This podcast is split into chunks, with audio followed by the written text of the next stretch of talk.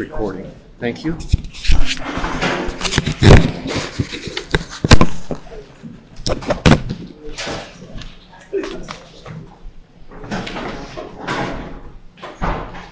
Good to see everyone. Make sure you uh, take advantage of the donuts and the cookies and the coffee and know that you can get up in the middle of the class anytime you want.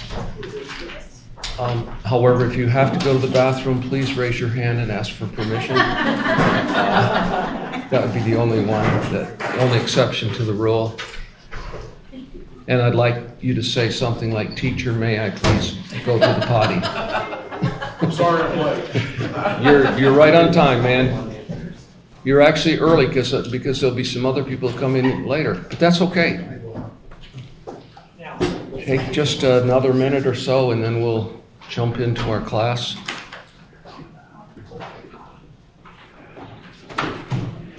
Missing one of the applicants. I can't remember. Do you have a question for later? I got five. You got five questions? No, five attributes I remember. Oh, good for you. Good for you. I looked at my text, I got it. From this sheet. Hi, Robin. Good to see you. God was leading me through the bush. Okay, does anyone need any more time? Do you need just a tiny bit more time?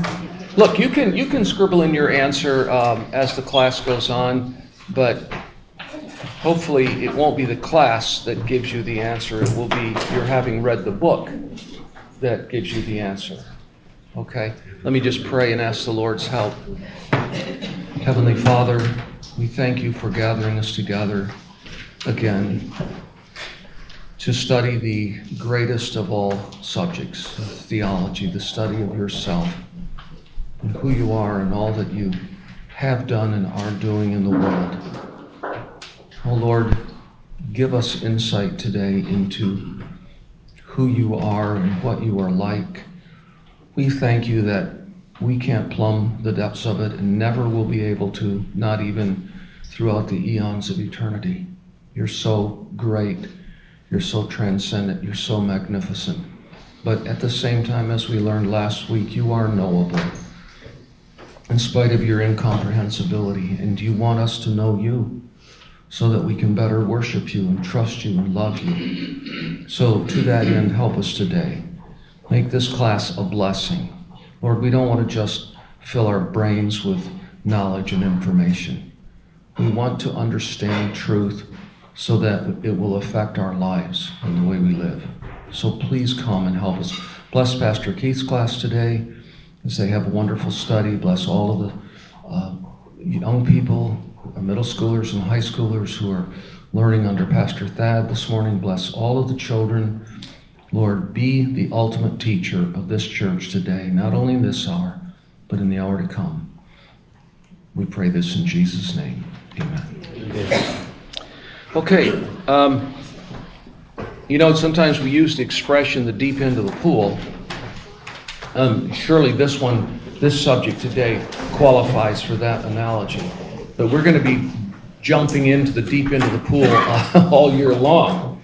And why should we be surprised? Because we're this is about God. There is no shallow end. There's an understandable end. But um, we're going to frequently, but we're really dumping in, jumping into the deep end today uh, when it comes to the subject of the incommunicable attributes of God.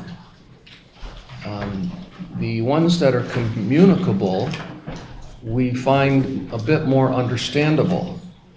And we, at one level, we do understand those incommunicable attributes, but probably the first thing we understand is that there's no way to plumb the depths of any of those because they just blow our minds. They just, um, those kinds of truths, as one old theologian said, if you think about long enough, there's so much uh, depth to them that they explode in a kind of mystery, in a kind of, wow, oh God. And you break out with the Apostle Paul and you and you have your own little doxology. By the way, doxa just means glory. And you are giving glory to God, and you say things like, God, you're just too much for my mind. You're too wonderful. Who can plumb the depths of your glory? And of course, we all know the answer is no one. So that's what I mean by the deep end of the pool, uh, and particularly today as we think about the attributes of God. So, um, you know, we've studied the doctrine of God. We had eight lessons on that, or the doctrine of the Word, excuse me, eight lessons on that. Today, we come to our second lesson on the doctrine of God. Last week, we thought about how He is knowable and yet not fully knowable. In fact, eternity itself will never exhaust the knowability of, of God. There will always be more and more and more.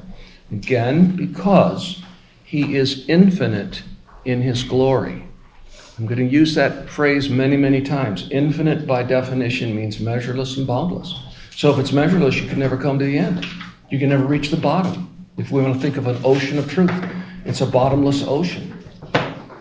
So um, it, it uh, should pretty much overwhelm us. And sometimes I think you should, we all should think, think, think, think, and try to understand, contemplate what cannot be fully grasped until your brain feels like it's going to just deteriorate, explode, come undone, just come unraveled. Um, sometimes our brains feel like when you when you were kids, you remember how fun it was to blow up a balloon and get it just almost to the bursting point, but don't tie a knot and just let it go. It goes, and that's what your brain should feel like. But don't hesitate to just keep thinking and say to God, God, is there more that I can understand about this? I'm just going to meditate on it, expand my mind. And I don't mean by that that we're going to come to truth without studying the Word of God. But I'm saying take what the Word of God says about God and just think about it, think about it, think about it, think about it until your brain just says, I, I need a break. This is, this is exhausting. But it will do something good in your soul. It will do something very wonderful in your soul. And that's what I want us to talk about once again at the end of the class. Every class needs to, to at some point, if not in the middle, at least by the end, answer the question so what? What difference should it make in our lives that we come to understand better today that some of God's perfections are absolutely impossible for us to ever possess. And you think about it until it does something wonderful in your soul. So, today we come to the subject of the attributes of God, and I just want to say a word about the meaning of attributes. Surely most of you could give some suitable definition. Uh, we talk about the attributes, attributes of people, and we say, you know, one thing about that dear sister in Christ, she's so compassionate. She's so prayerful. One thing about that brother, he's so patient. He's so kind. He's so diligent. And on and on. What are you talking about? Attributes. We attribute to that person those qualities because we see them. God has attributes. So when we talk about the attributes, we're talking about God's qualities. We're talking about God's perfections. We're talking about God's characteristics. What is He really like? So we're going to be considering that today and next week.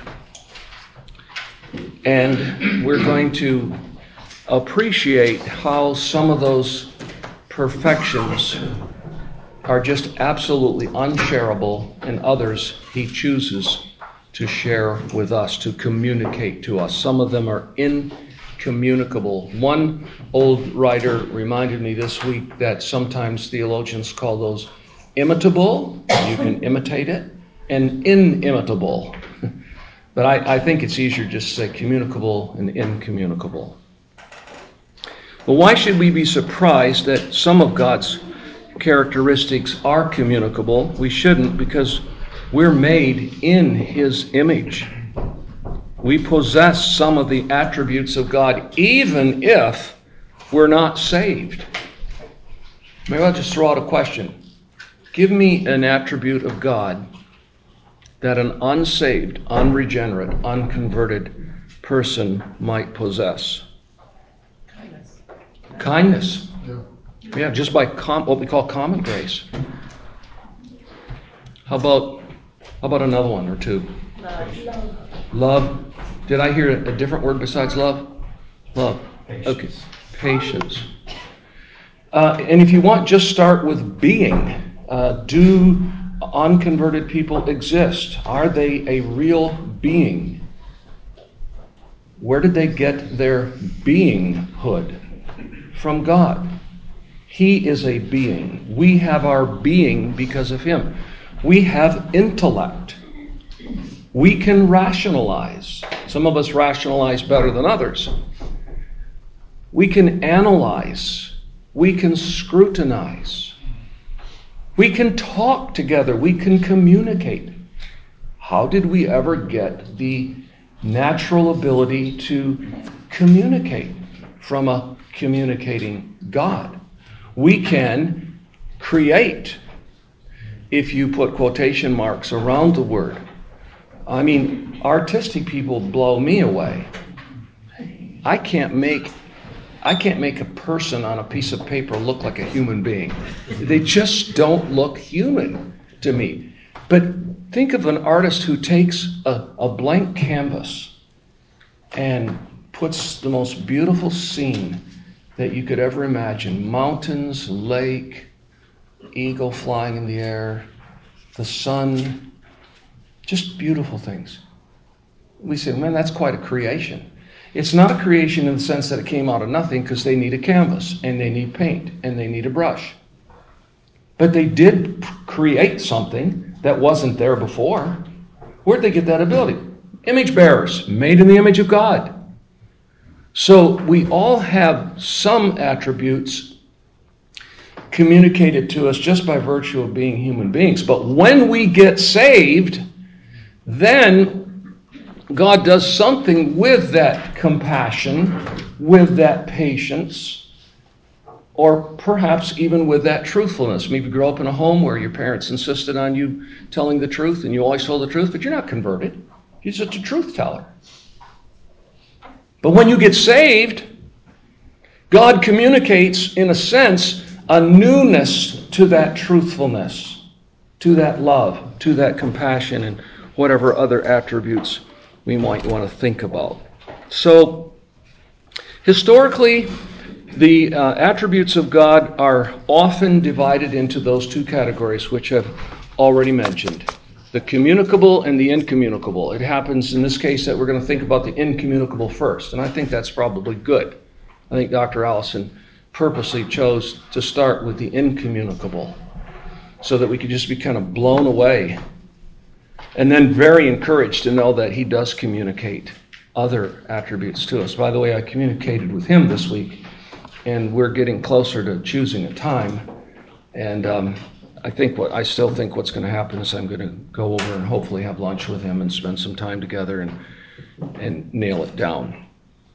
So I want to uh, put on the whiteboard um, a definition of God that you all have seen before. I, one time I taught a course on the attributes of God back in the Learning Center where Pastor Keith is teaching right now. And I used the definition of God provided in the shorter catechism. Um, just for some frame of reference, a catechism is just a question and answer way of learning. That's all a catechism is. Ask a question, give an answer. You catechize your children. What did mommy mean by make your bed? Let me show you how to make a bed. And you catechize your children. A catechism is a way of instruction. In the 1600s, the um, great um, Westminster Confession of Faith was written, but there were Baptist theologians and pastors in that group, and so they tweaked it uh, later and published it, and we know that as the uh, 1689 Confession, which is one of the oldest Baptist confessions found. But when the um, Puritans finished writing the confession, they said, now we need to teach these truths. So they wrote a larger catechism, which is pretty deep theologically, and it's, it's, a little more profound and a little more thorough. And they said, but what about the children? let's, let's put together a shorter catechism. Well, when you read and study the shorter catechism, it, it, that blows you away. You can't imagine that young children in the 1700s or the 1600s actually were taught these truths. And then, as I indicated, I think last week by bringing a certain book with me, there are men who have done catechisms on the catechism, which, which is actually pretty cool. And Banner of Truth printed one. I've been consulting that. I held one up last week that was very old, put together by three Scottish pastors. Well, actually, 120 pastors.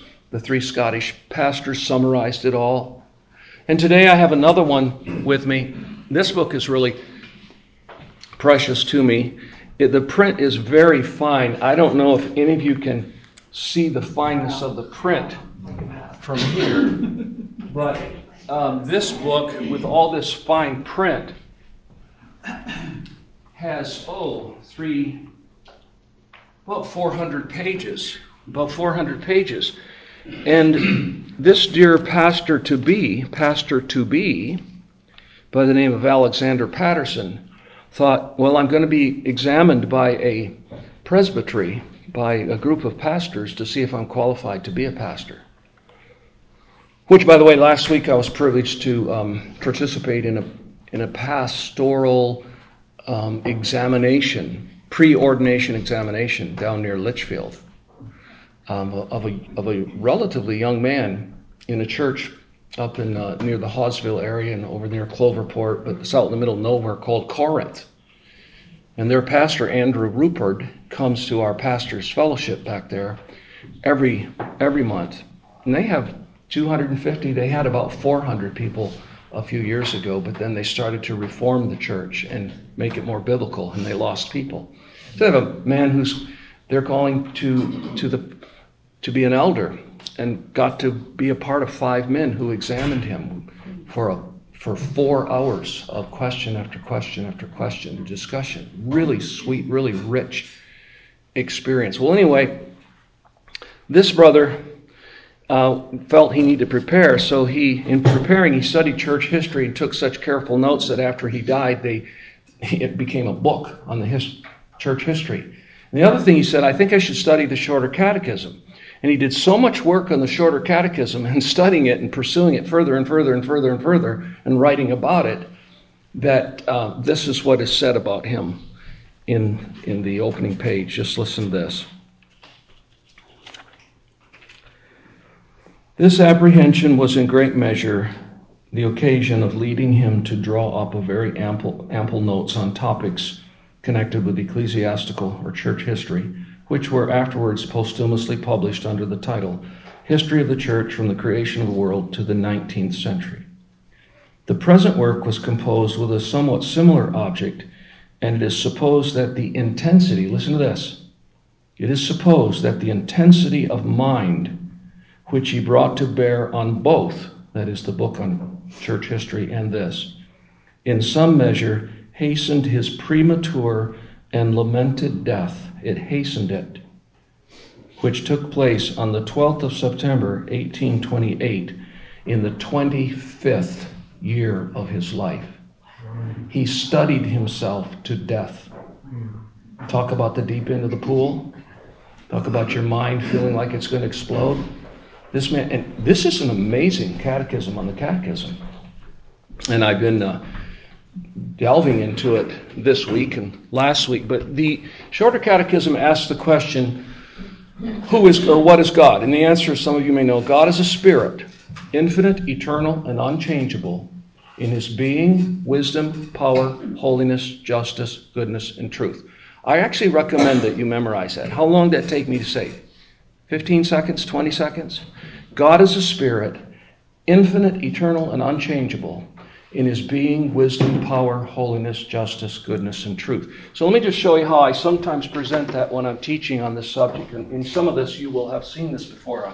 So I, understand that.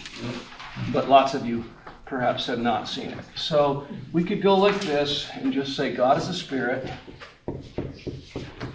That, that's his nature. He's spiritual. In fact, that's one, isn't it? One of the incommunicable attributes. You have a spirit but your spirit was created. God's spirit wasn't created. Okay? God is a spirit. And then, then the um, theologians, the pastors, divided it into something like this infinite. You know that means without measure. Eternal and unchangeable. Okay? In, in regard to what?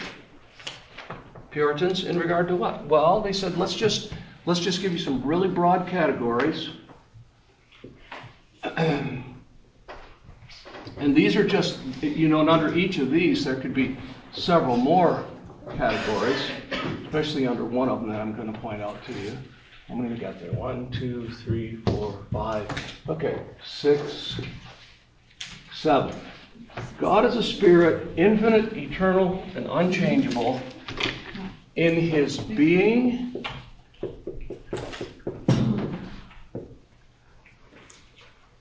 Wisdom, power, holiness,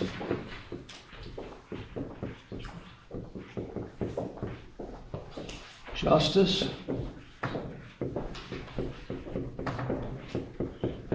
goodness, and truth. Okay? God is a spirit, infinite, eternal, not changeable, in his being, wisdom, power, holiness, justice, goodness, and truth. Okay? Memorize that. So, right away, we, if we look at this closely, we start. I mean, I think if we really think about it, you start seeing, hmm, some of this I never had or ever will get or be. It looks like it's incommunicable to me. But some of it, God has already given to me. Some of it He gave to me by virtue of being created in His image, and others He gave to me by virtue of the new birth. So, when we think about God's measure, boundless in His being, okay, that means He's omnipresent. Okay, if you're infinite in your being, are any of you guys infinite in your being? Where's your being right now? Right here. Right here. Can you be in more places than one at the same time? Only in your mind, maybe. God is in every place at the same time because He's infinite in His being. Right. He's also infinite in His wisdom. So, what does that make Him? That makes Him omni what?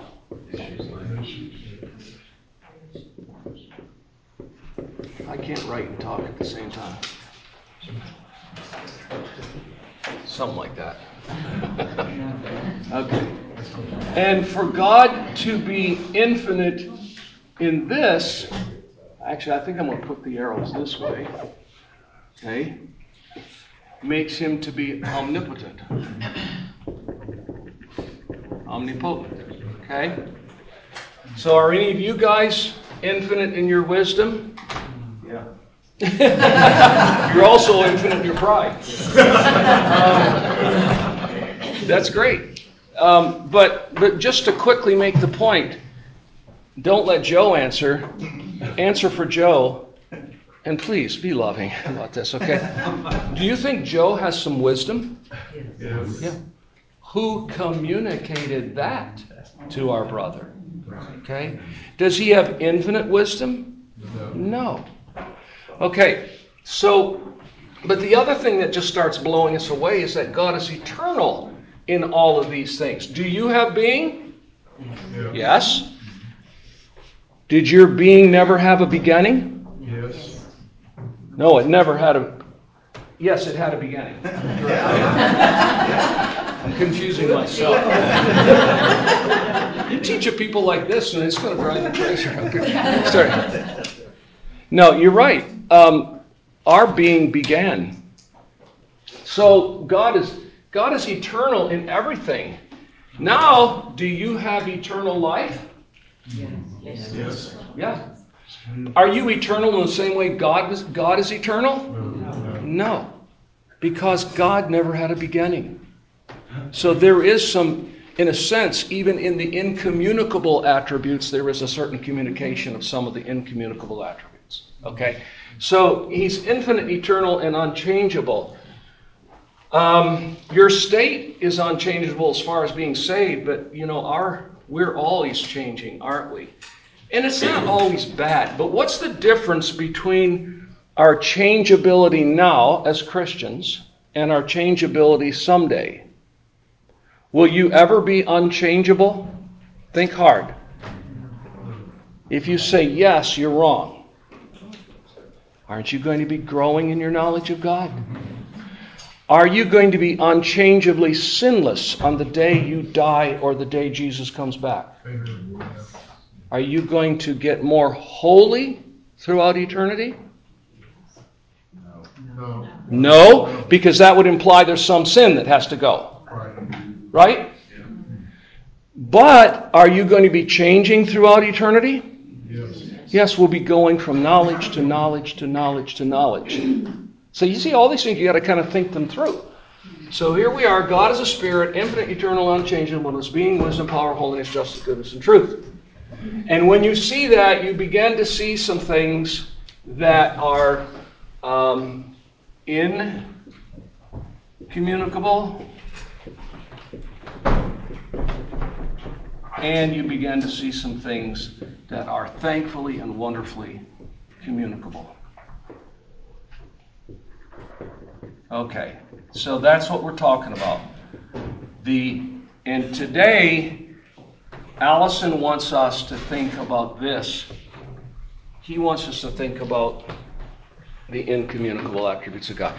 Any questions right now before I go further? This maybe a good place to stop for just a second. Yes. Mm-hmm. Could you explain how, once any of those top attributes are infinite or unchangeable, where does eternal add to any of them once we know that they're infinite and unchangeable? It, they're eternal in the sense that God always had those things. They were part of His essence from the very beginning. Wouldn't that be because they were unchangeable? Or because he was unchangeable? That's true. They're in, in that sense, they're connected and they're inseparable. They're unchangeable, but it's not like for a while he didn't have it and then he got it and now it'll never change like it will be for us. We're sinful, someday we'll be ho- perfectly holy and it'll never change. God was always uh, unchangeable in all of his attributes, and in all of them he was infinite. I, I don't know if that's helping or not. I think so. I think so. Are there other questions right now or that you want to insert real quickly? Okay, okay, Dave. Uh, You know, Wayne Grudem made the comment that um, God, instead of incommunicable, God shares less of that attribute with us. And then communicable, he shares more. You mentioned, Yes, for yeah, example, wisdom. I mean, he's Yeah, infinite in yeah, that, but he yeah. shares it. Uh, Being even, he shares. He did say that, I and thought I'm, that was helpful. I'm glad that you caught that. And So if any of you want to go deep, you take, you get Grudem as well, who, who wrote really for lay people. This is a great, and he wrote a longer one that was 1,200 pages, and he, and people said, please make this more readable and understandable, and he took out 600 pages of that book. I've got the other one as well. In fact, he signed it for me. Jonathan once had the privilege of studying under him up at Bethlehem for a while. But anyway, that's right, Dave. And and by the way, here's how he introduces the subject of the the two categories. He says, when we come to talk about the character of God, we realize that we cannot say everything the Bible teaches us about God's character at once. We need some way to decide which aspect of God's character to discuss first, which aspect to discuss second, and so forth. In other words, we need some way to categorize the attributes. And then he just goes on to say that historically, one of the more helpful ways is to divide them into what God cannot communicate because it's just essential to God, and what he can communicate by his grace. So there's incommunicable and communicable. So, could we just quickly, you guys tell me some things about God that are I've already said, but I mean, let's make a new list, okay? I'll put up a category here Oh, of incommunicable. So.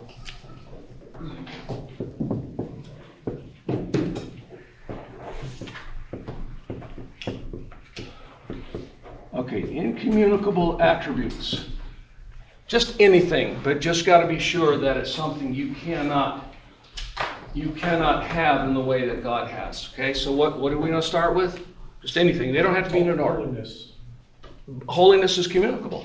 Simplicity. Aren't you becoming more holy? Omniscience. Omniscience. omniscience. God is holy in a way that we can never equal, but does he does he want to make Jim Criswell more holy? Oh, does he actually help you get more holy?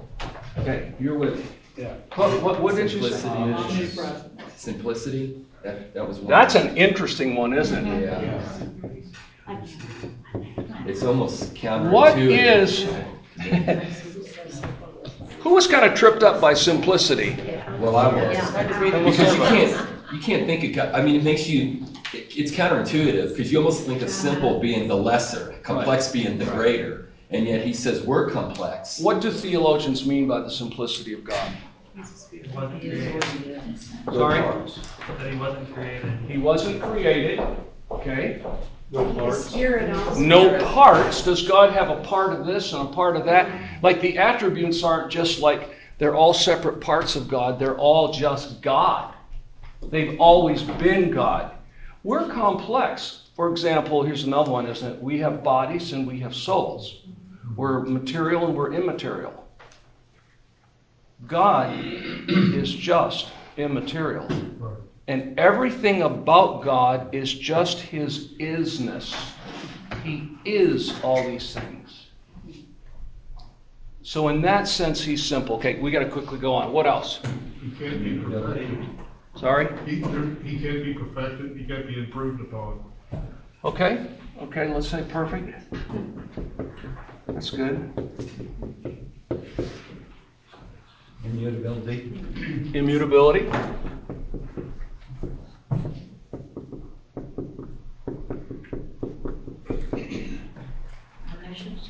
Omniscient. Omnipotent.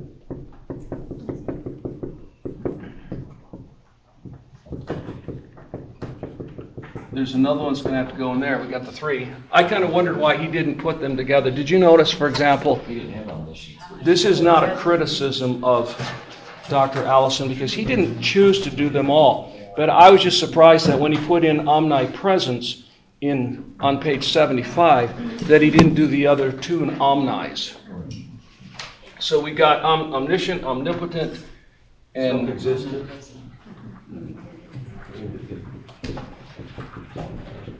anything else? Independent. Eternal. Independence or aseity? Yeah, that's an interesting word, isn't it? You know, I looked up in the dictionary. It's not even in the dictionary. The Merriam-Webster dictionary say satiety. Um, what'd you say? What was the first one, Larry? In, independence? What does it mean for God to be independent? He's not dependent on anyone. What does it mean for Him to be independent? He's not independent on anyone or anything. Exactly. He doesn't need any. Are, are we dependent? Yeah. Yeah. I'm dependent on my wife. Ted, you don't have any socks on today. You, would you like to wear some socks to church? No, she didn't say that. she helps me in so many multiple, multiple ways. Okay, how about how about this one? Infinity, infinity. Okay. So, what is that? Spirit. Yes, spirituality. Yes, and we've already talked a little bit about that. Okay, now I'm going to stop. We won't make this list exhaustive, but these are things that are incommunicable to us. In some respect, we will be perfect. In some respect, we will be immutable, but in other respects, we won't. I've already said we're going to grow in our knowledge. We're changing, not becoming more holy, but we're becoming more knowledgeable. And our love for God is growing throughout eternity. So, so just grasp the general idea that there, there is, uh, and there is, there are attributes that only God possesses, and we will never, ever share in them. God, can you? Could God ever make you? Well, this is like, could God make a stone so big he couldn't pick it up? Could God ever make you omnipresent? No, because only He is God. He can't make another God. So I think you feel it. Is this the deep end of the pool or not? So you take any one of these things and just think about it and think about it and think about it and think about it. And before we quit, I want us to think about what difference it should make. Remember, we have to ask the so what. But you know what we haven't done? We haven't looked at one single verse of Scripture. I know we assume that's what the Bible teaches, and we're right in assuming that, but I don't want to just talk about theology. I want us to see it in the Bible. So let's just go back to Allison's uh, four categories. You have, first of all, independence. I'm going to, here's what we'll do. I want someone to volunteer to find Acts 17, 24, and 25. Who will volunteer? I'm going to get. Okay. Elizabeth, someone please look up Malachi 3 6. Volunteer. Carla, someone please look up Psalm 91 through 4. Larry, someone look up Psalm 102, 25 through 27. Volunteer. Okay, Jim. Someone look up Jeremiah 23, 23, and 24. Wiley. Someone look up Psalm 139, 7 through 10. Lester. And someone please look up John 4, 24. Okay. And he's got it. Now, the, here's the here's the deal though. When everybody everybody find your verse so that everybody can listen to everybody else. And then the rest of us who didn't choose a verse, listen, please listen to each of these verses. I hope you I hope you look them up when you study your chapter. Look them up. Look them up. Read them. Think about them. And we're not even looking up verses on a lot of these, okay? We're just looking up verses that support the ones that Allison is drawing to our attention. Okay, with regard to God not needing anybody or anything, please read, uh, I think it was Elizabeth, Acts 17 24 through 25. The God who made the world and all things in it, since he is Lord of heaven and earth, does not dwell in temples made with hands, nor is he served by human hands as though he needed anything since he himself gives to all people life and breath and all things. Okay, as if he needed anything. He doesn't need anything. There are many more verses that teach the independence of God. Read, please, Malachi 3 6. For I, the Lord, do not change. Therefore, you, O sons of Jacob, are not consumed. Boy, there's a, there's a verse that immediately goes into application, by the way, isn't it? Therefore, this is why this is why none of us. Why didn't God strike every one of us dead this week when we sinned against Him in one way or another? Because He has forgiven us for all eternity. He doesn't change. He's pronounced us righteous in Christ. Now, how many verses in the Bible teach us that God doesn't change? Many, many verses. So this isn't even fair to God, but it's who can be fair to God in properly understanding or reading. But you and I, we need to read and meditate on verses like that. So don't be satisfied with a one verse. I'm just, this is a pro- time issue for me. Okay? So let's go to Psalm 91 through 4 about his eternality. That was by, by the way, about his immutability. He doesn't change. You can call it changelessness or you can call it immutability. We say, don't we say things mutate? Some things mutate. God doesn't mutate. Okay, so please, Psalm 10, was it Psalm 91 through 4? Lord, thou hast been our dwelling place in all generations. Before the mountains were born, or thou didst give birth to the earth and the world, even from everlasting to everlasting, thou art God. Thou dost turn back man into dust and to say, Return, O children of men, for a thousand years in thy sight are like yesterday when it passes by or as a watch in the night. The eternality of God. He's from everlasting to everlasting. Psalm 102, 25 to 27. of old you laid the foundation of the earth, and the heavens are the work of your hands. They will perish, but you will remain. They will all wear out like a garment. You will change them like a robe, and they will pass away. But you are the same, and your years have no end. Yeah, there's that immutability connected with eternality, kind of. Okay, um, Jeremiah 23, 23, and 24. Did, did someone get it? Yeah, okay. Am I a God near at hand, says the Lord, and not a God afar off? Can anyone hide himself in secret places, so I shall not see him, says the Lord? Do I not fill heaven and earth, says the Lord?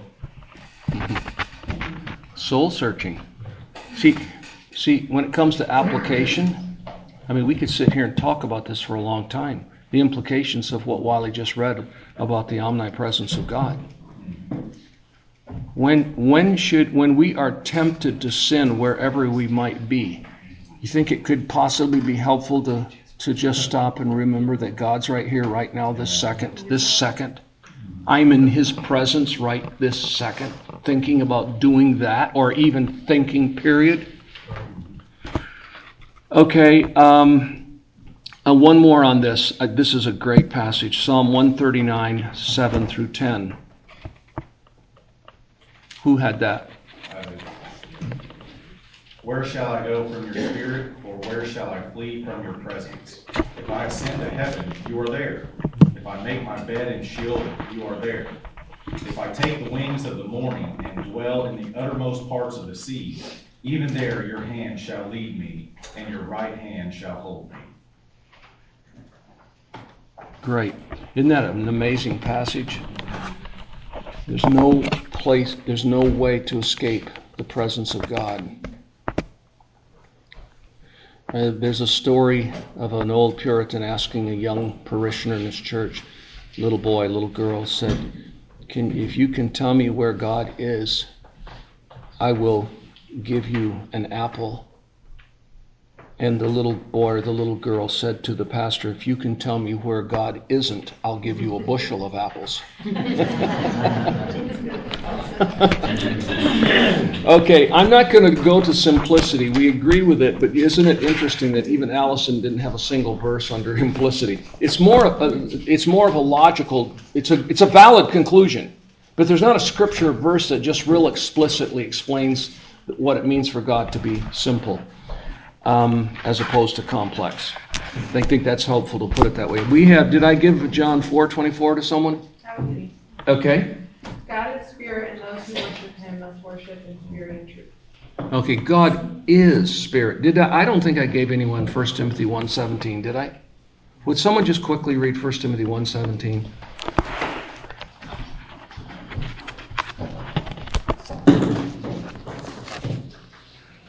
Let's let that verse go. Uh, that's not necessary. Um, perhaps you saw it in the text, but no.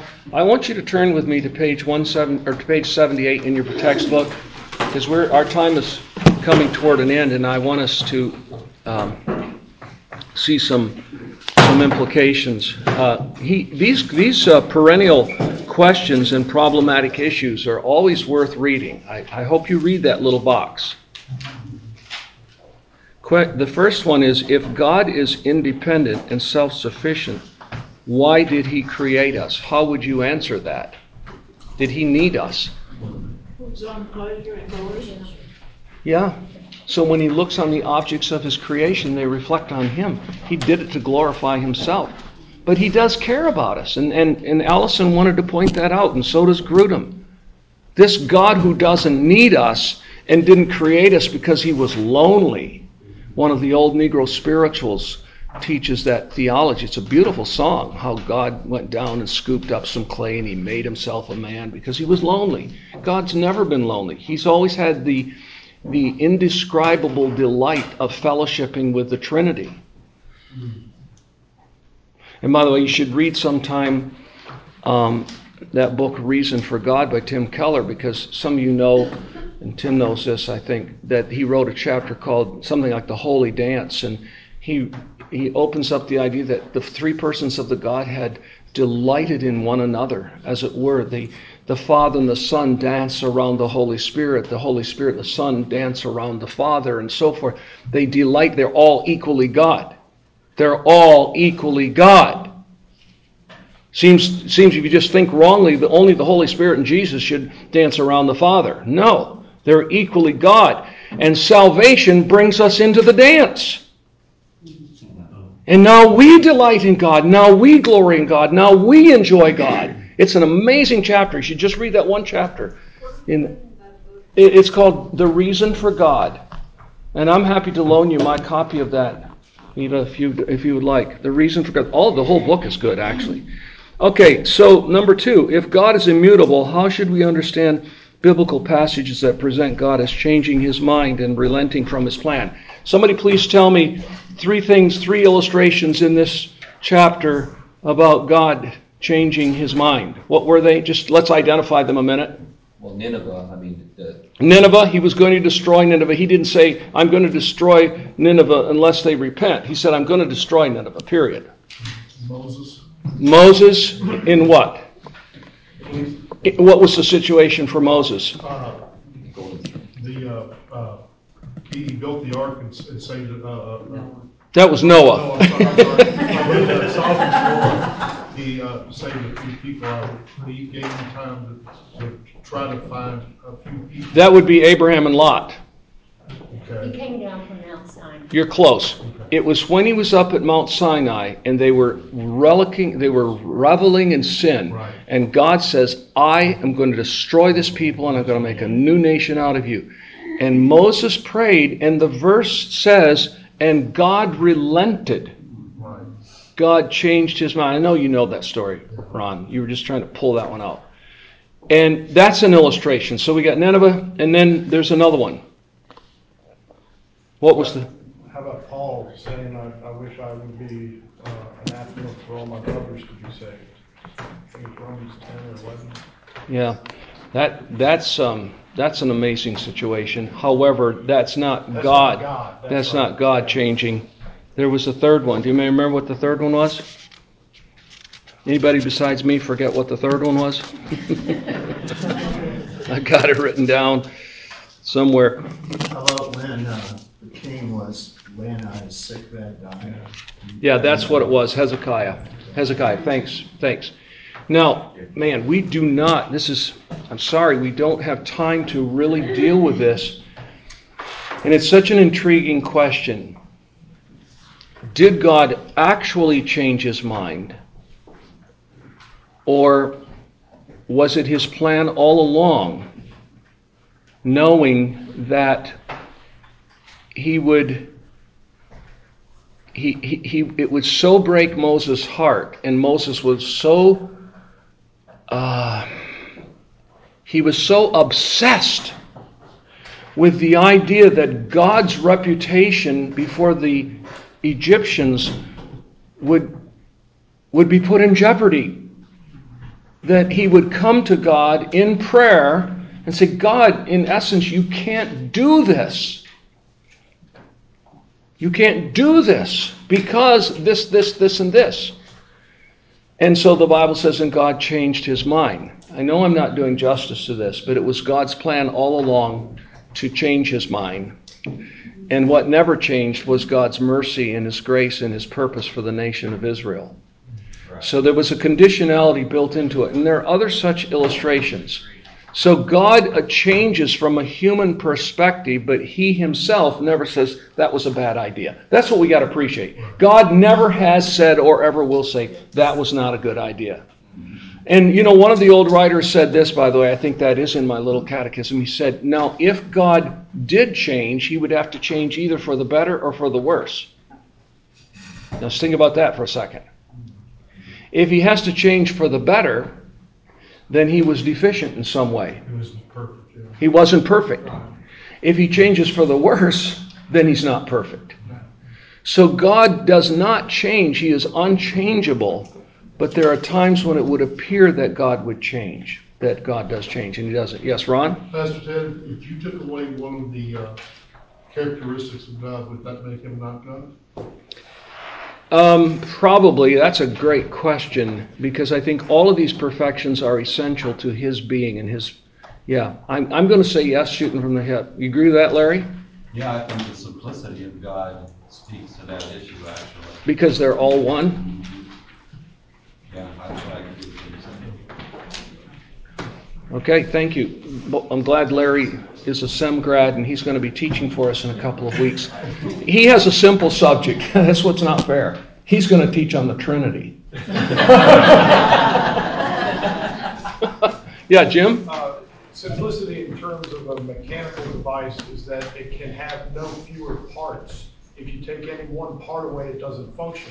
Think of a mouse trap. Mhm. The the simple Mhm. simplicity of a mouse trap. A base, a spring, and deflection. You can't take any of it away or it won't work.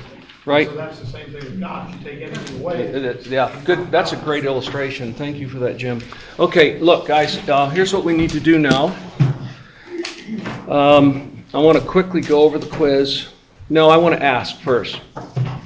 So, since God's attributes are incommunicable, and here are some of them, what difference should that make in our lives, brothers and sisters? Just quick, rapid fire. Worship. Worship. Can I read two Humility. verses in that regard? Absolutely. But you are a chosen race, a royal priesthood, a holy nation, a people for God's own possession, that you may proclaim the excellencies of him who has called you out of darkness into his marvelous light, when you were once not a people, but now you're the people of God, and you have received mercy, but you now, but you have not received mercy, but now you have received mercy. So we are his people, chosen by him, and called out of darkness into light, that we might proclaim his excellencies, which we've just been talking about. Amen. What was the passage again? Uh, Second Peter, First Peter, chapter two, verses nine and ten. Okay, thank you, Larry. Okay. Okay, we have a creator and we have a created. Okay, and it is the incommunicability of God's attributes that that makes this chasm so great. Okay? This is actually an infinite chasm and it's it's an infinite catechism because God is infinite. So let the creator creature distinction always affect your life. Always affect your life. So you identified a couple of them: humility, worship. What? Anything else? Dependence. De- de- dependence, gratitude, thankfulness, worship, praise. But renewed obedience, obedience, Security. security, trust, comfort, faith. That's why I'm saying, folks, meditate, meditate, meditate, meditate on these things. Just think of, just choose any incommunicable attribute of God and think about it. Okay, now, just quickly on the quiz, and then we'll pray. What does the word attributes mean when we're talking about God? Now you know for sure. It means qualities or perfections. If you could only use one word to answer that question, what word would you choose? So just throw out some words, please. characteristic. You said what? Characteristic. Characteristic? What else? Strengths. What? Strengths. Strength? Strengths. Strongness. Strength. Okay. Thank you. What else? Just essence. Okay. All right. You could go on and on and on. Name six God's attributes. Each person, just somebody give me one. Immutability. Immutability, Eternality. eternality, Independence. omniscient, Independence. independent, Love. Love. What'd you say, Paula? Would you say something? No. Okay. Spir- Spirituality. Okay. So you can you know some of the attributes of God. Um, now you know for sure what is an incommunicable attribute and what is a communicable one. In one word, how do how do the attributes of God make you feel? What'd you put? Give me give me some of your words. Humble, Small. small, Infinite, infinite, infinite. infinite. oh. Thing I love you, brother. Oh, it's a good thing I'm secure in Jesus. I'm so humbled by the incommunicable attributes of God that even He can ridicule me and it doesn't mean anything. Thanks for that. That's very fun. That was very fun that you did that. See, it's dangerous for me to write and, th- and try to think at the same time. Talk, talk at the same infinite. that that's going to go down as one of the funnier ones. Okay. All right. Um, let's pray together.